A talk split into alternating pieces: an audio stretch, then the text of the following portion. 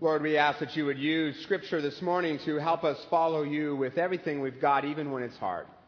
We pray this in your name. Amen. Many of you have probably heard of a product called Solarcaine. It's a medicine for rashes and sunburns. Do you remember what the tagline for that product has been for years? Fast, soothing, temporary relief from pain. Just think about those words for a minute. Fast, soothing, temporary relief from pain. Sort of sums up our culture in a way, don't you think? A culture that is in pursuit of fast, soothing, temporary relief from pain. We are a very pain averse culture, and you can see it in all kinds of ways. I mean, just think about some of the euphemisms we use to avoid painful ideas. For instance, these days we don't talk about firing people anymore. The current term is right sizing. Sounds so much better, right? I've been right sized. Well, we all want to be right sized, don't we? Or think about some of the products we sell. Any of you ever heard of Puffs tissues? It's a Kleenex that has ointment in it. Uh, that's how pain averse we are. We have produced anointed Kleenex for our comfort. And I know it's a great product, but just go with the metaphor. Whether it's physical, social, emotional, spiritual pain, we avoid it at all costs. And if we encounter it, we try to get away from it, try to escape through entertainment or shopping or addictions. American middle class culture is sort of like a closed garden where we erect higher and higher walls around ourselves to keep the pain out there from coming in here. Now, obviously, pain is not a good thing. Pain's a bad thing. And to avoid pain is just smart. But if we do too much of it, too much pain avoidance, we miss out some of the blessings that Jesus has to give us. And our world starts to get smaller and smaller as we withdraw from everything that could make us uncomfortable.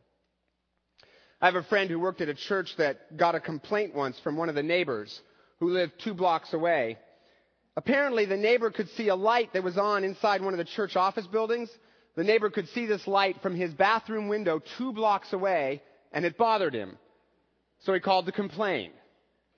That's sort of what happens when we try to avoid anything that's going to make us uncomfortable. Our world gets really small, and the tiniest things begin to bother us. This is the last in a series of sermons called Counterculture. How do those of us who call ourselves Christians live counter to culture in a way that is refreshing and gives life? And as I've been saying throughout this whole thing, one of the reasons Christianity grew faster than any other religion in history wasn't because the early Christians had really cool bumper stickers for their chariots. You know, it wasn't because they had better potluck suppers than the Zeus worshippers down the street.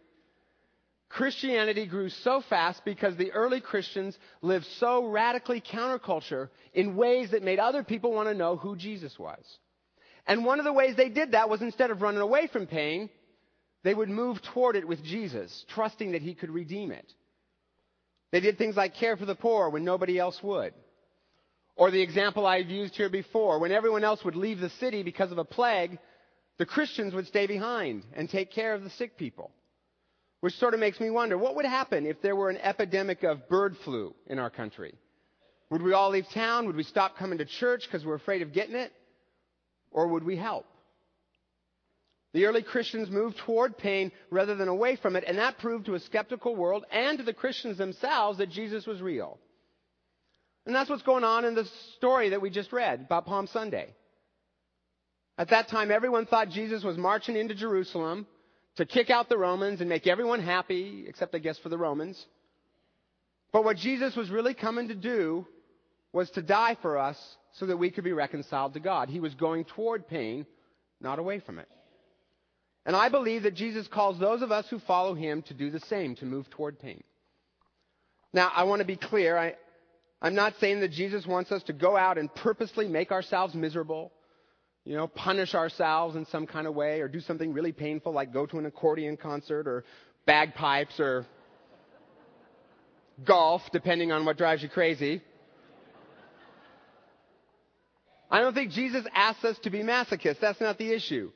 I think there are two places, though, that Jesus would invite us to move toward pain, two places, so that we can see Him heal that pain and have the joy that comes from being a part of that.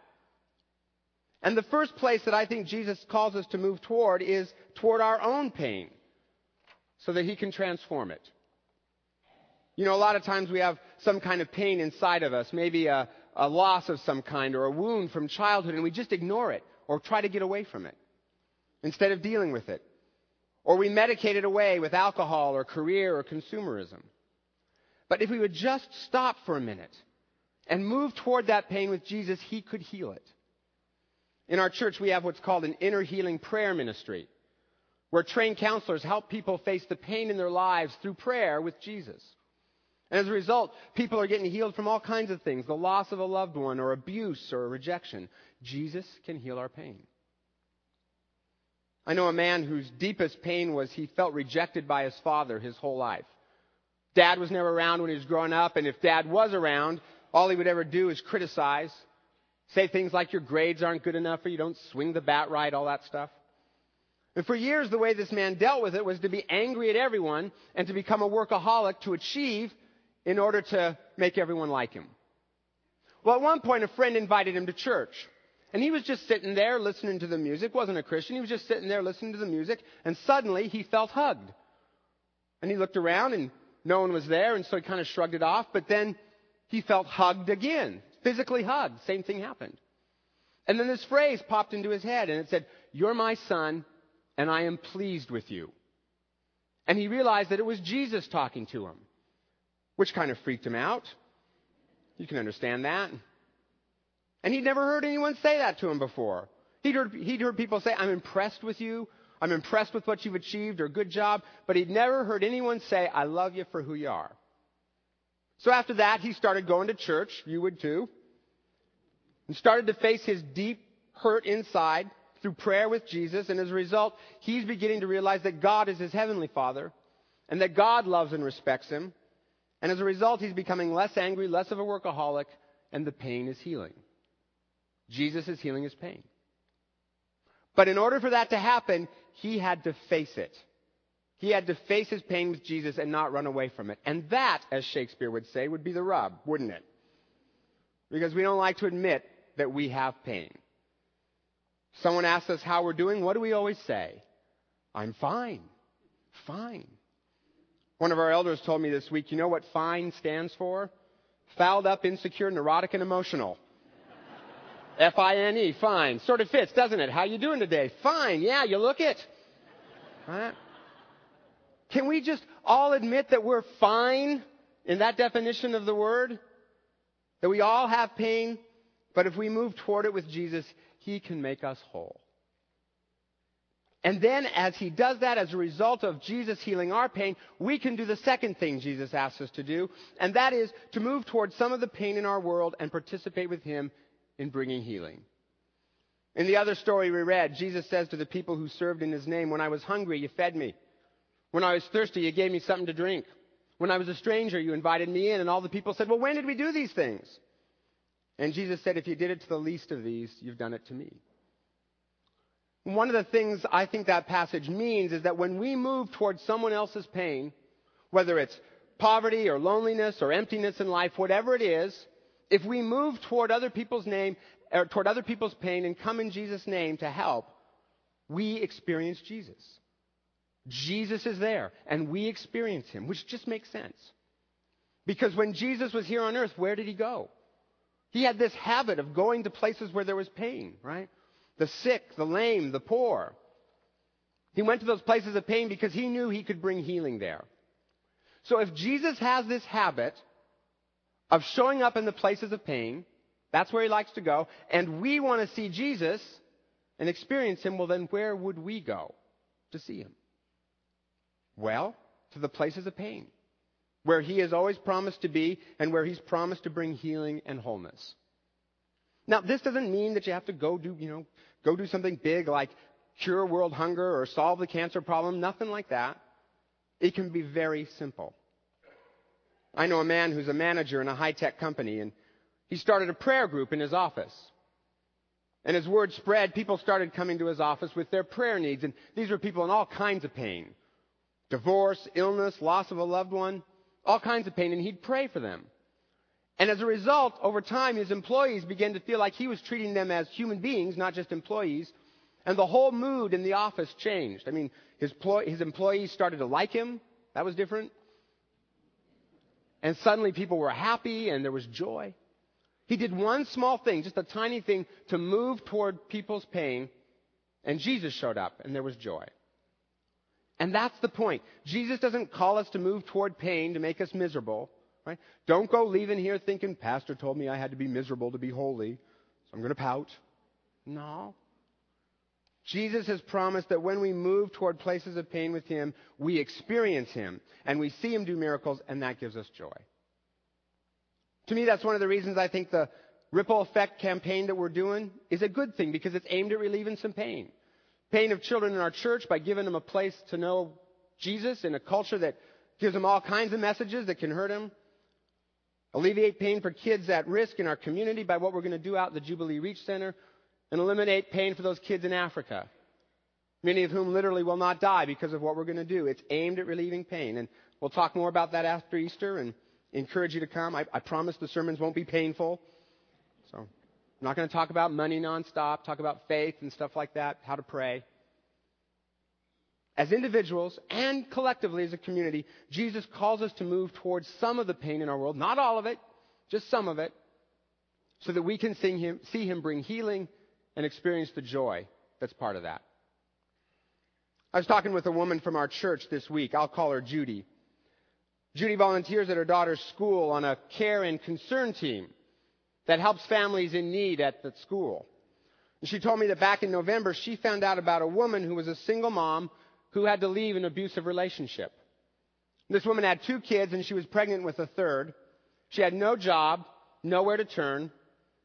And at the time, her main concern was that her daughter's birthday was coming up and she had no way to celebrate it.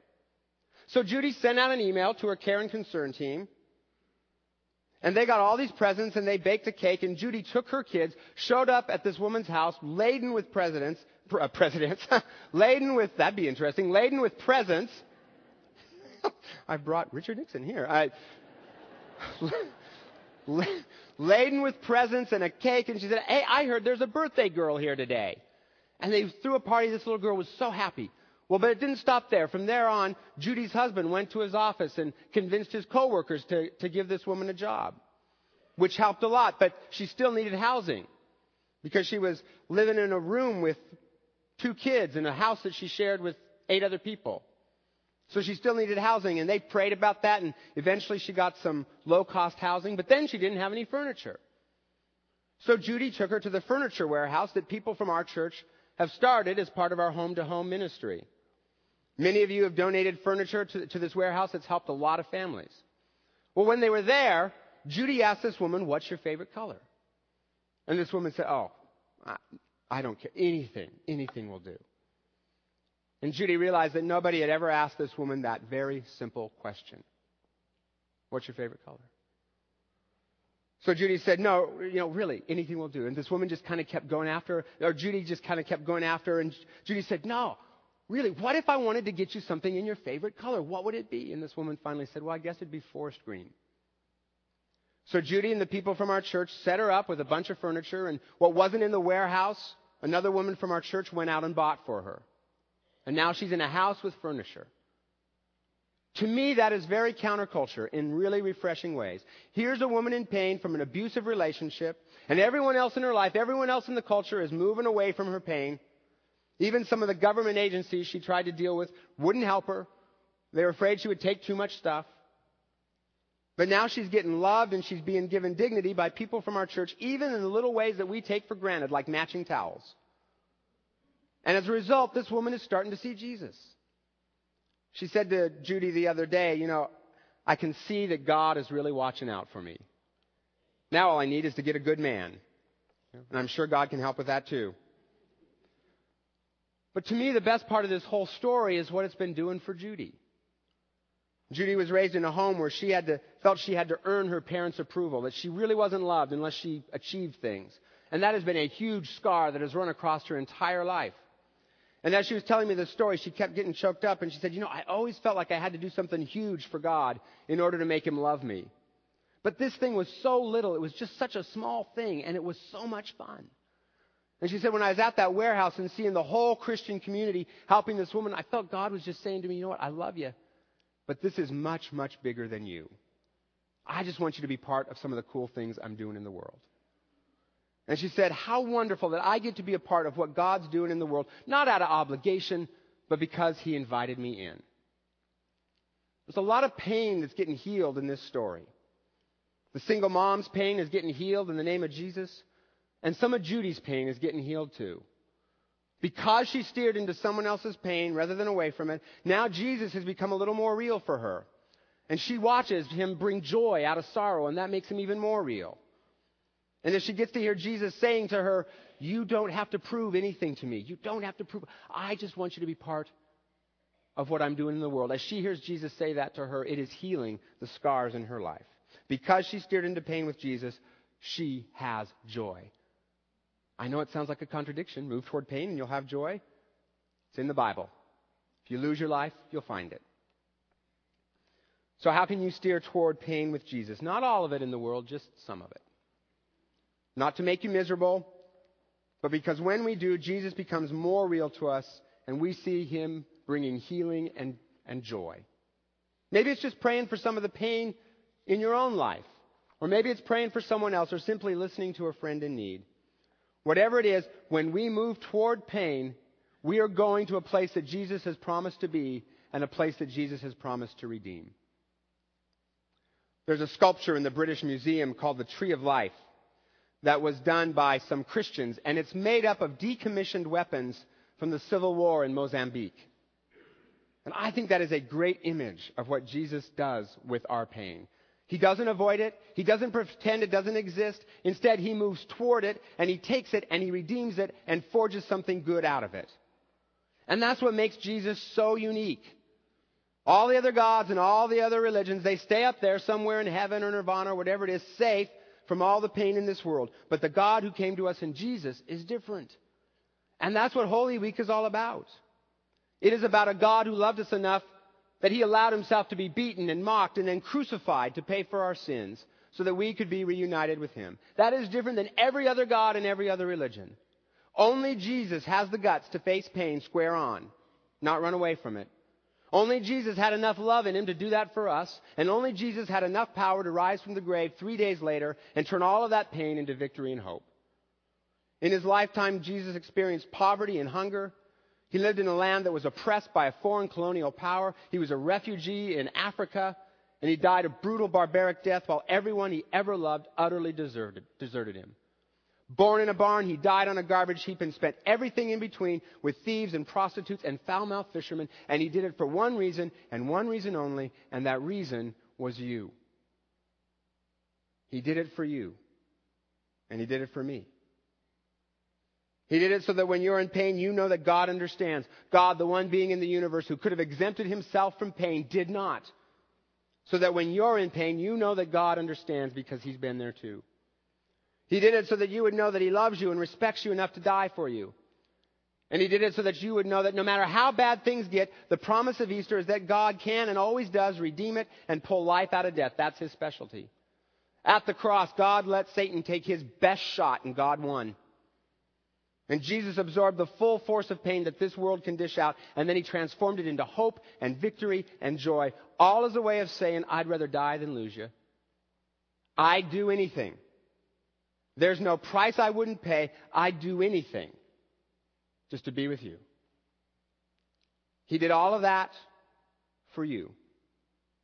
And the question is, how will you respond? Lord, I thank you so much that you take our pain and you redeem it.